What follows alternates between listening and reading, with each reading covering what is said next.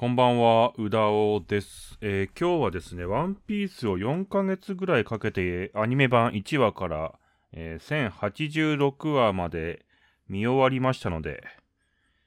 総括をね、しようと、この活動の総括をしようと思って喋り始めました。アニメとかね、原作まだまだ続いてまして、最新が1087話ですね、アニメは。うん、漫画はもっと先に行ってるとは思いますけども、まずですね、見終わった感想としては結構長かったなというところですよね。まあ1000は超えてるんで、えー、オープニング、エンディングとかを除いた本編20分として20分かける1000話で2万分で、時間に直すと割る60だから、えー、330時間ぐらいかかります。えー、なので、普通にもしも仕事として見るのであれば、1ヶ月間フル残業してようやく見終わる量でした。ただですね、この1000話、1086話まで見終わりますと、えー、ワンクール12話のアニメとか、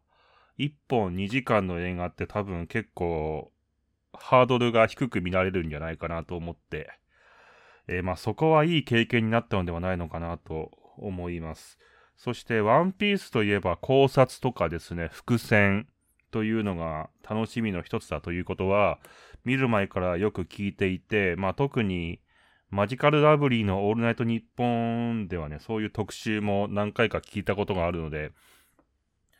どういう風に楽しめるのかなって思ってたんですけど、正直アニメ版では、伏線とかがよくわかりませんでした。それがなぜかというと、伏線なのか後付けなのかの判断がよくわからなかったからですね、正直。というのも、ワンピースのアニメ版を見た感想を言いますよ。もちろん漫画版は全然違う見方ができると思うんですけど、あのー足し算なんですよね。足し算の構成なんですよ。つまりもうキャラクターがバンバン増えていくので、で、キャラクター一人の掘り下げって割と弱いんですよね。だから、うん、まあ、一気に掘り下げる瞬間ってあるんですけど、全然掘り下げられてない主要キャラクターはたくさんいて、そうするとそこの過去で誰がどうか、あの関わりがあるとかっていうのは、いくらでも後付けで作れるなって思ったんです。これはあの、タイムリープものも一緒ですよね。タイムリープものとかも、うーん、まあ、評価の高いタイムリープものの作品ってたくさんあったんですけど、まあ見てみると、あの、伏線なのか後付けなのかっていうのが結構判断に迷って、まあ、どっちがいいとか悪いとかはないんですけども、うん、だから私はその伏線の楽しみ方というのは正直わかりませんでしたね。えー、さて、まあ、ストーリーや展開をね、自分なりに追っていこうと思うんですけども、まあ、総論として見て思うのが、ルフィは海賊王を目指してるんですけども、海賊行為ってしないんですよね。基本的には島や国に行って、そこで圧政を敷いてる人とか、うーん、まあ、島民、国民に対してひどいことをしている、まあ、海賊や海軍をぶっ倒すっていう、大きい枠組みがあるんですね。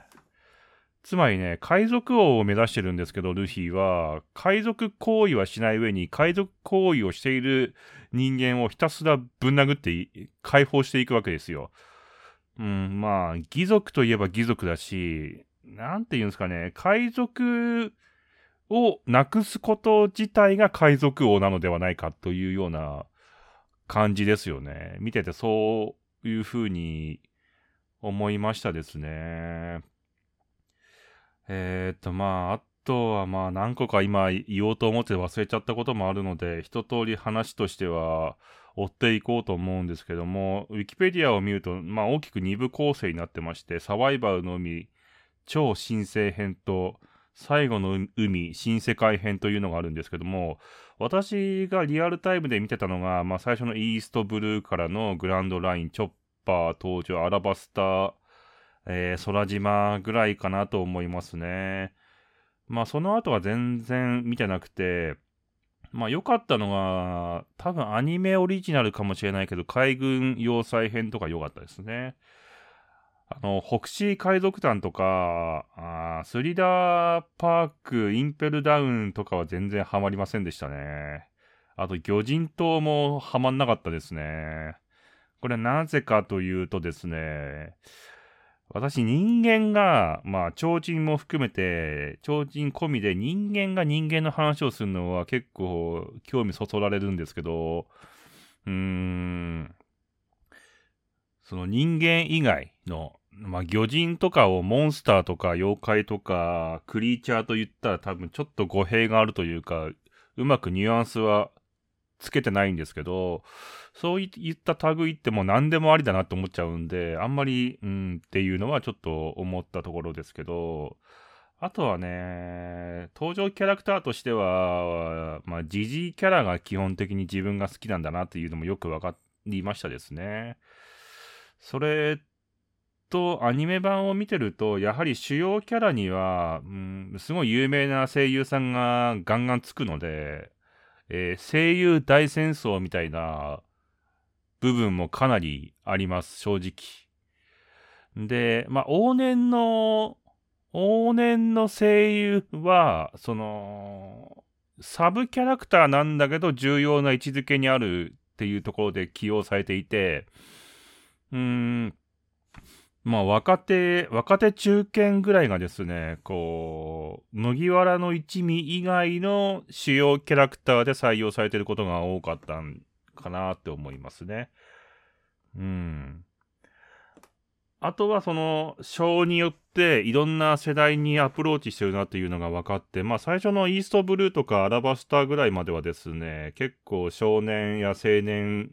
向けに作られていて、えー、まあ、チョッパーが出て、まあ、そうですね。結構幼児化するんですよね。どこからと言ったらいいんだろうな。スリラーパークあたりからかな。結構幼児化するんですよ、対象が。うん。それで、ホールケーキアイランドではもう明確にちょっとメルヘン化するんで、まあ世の中のすべてのコンテンツを、あのー、本当に入れてくるアニメでしたね。まあ、ダジャレとかも多いし、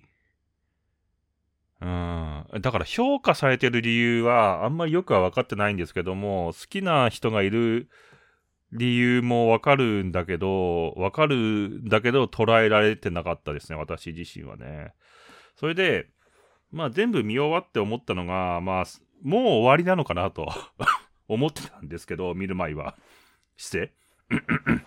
もう、もう、見る前はさ、もう1000何話もあって25年間続いてる作品ですから、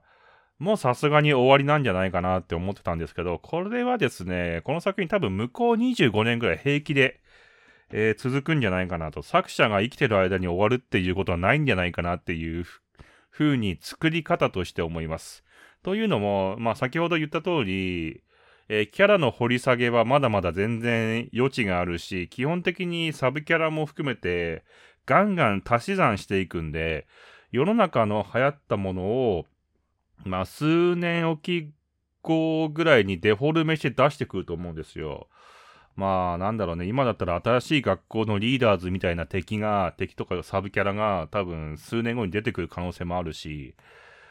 なんかね、そういった、えー、雰囲気をすごい感じますよね。一応ですね、まあ最終地点がラフテルという風にえー、示されまして、ラフテルっていうのはラフ、笑いのラフとテールが多分尻尾なんで、うーん、まあなんか笑いで、笑いの島というかね、笑い話みたいなオチになるのかなっていうのも思うし、まあ最初で言う人つなぎの大秘宝ワンピースも人をつなぐということが、それすなわち自分の心にある人、かけらとしての、えー、財産、価値になるよねと。つまり人との出会い自体がもう価値あるよねというのが多分一番綺麗な憶測なのかなと思いますね。もう金銀財宝があるとか、世界をひっくり返す何かがあるとか、あもうあってもいいんでしょうけど、まあ基本的に何でもありで何でも付け足すんで、で整合性があるないも含めて全部伏線になるんで、あのいくらでもできるなっていうのが基本的な印象で、まあ私はね、ようやく追いつきましたんで まあ今後の人生ですね、まあ毎週1話ぐらいずつアニメは更新されると思うんですけども、えー、楽しんでいきたいなと思いますね。えー、まあ好きなキャラはやっぱアラバスタの、まあ名前ちょっと覚えてないというか、うん、前回間違えましたけど、トトおじさんと、まああとは白ひげかな。まあ最近だとヤマト、あの、和の国編のヤマトとかも、すごい爽やかな中二病だなって思ってね、まあすごい爽やかでいいなって思ったんですけどね。あと、ビッグマムは、ビッグマムはですね、あの、声優してる方が、あの、ブラックラグーンでバラダイカやってた方なんで、たまにね、バラダイカ節が出るときにちょっとおって思ったんですけど、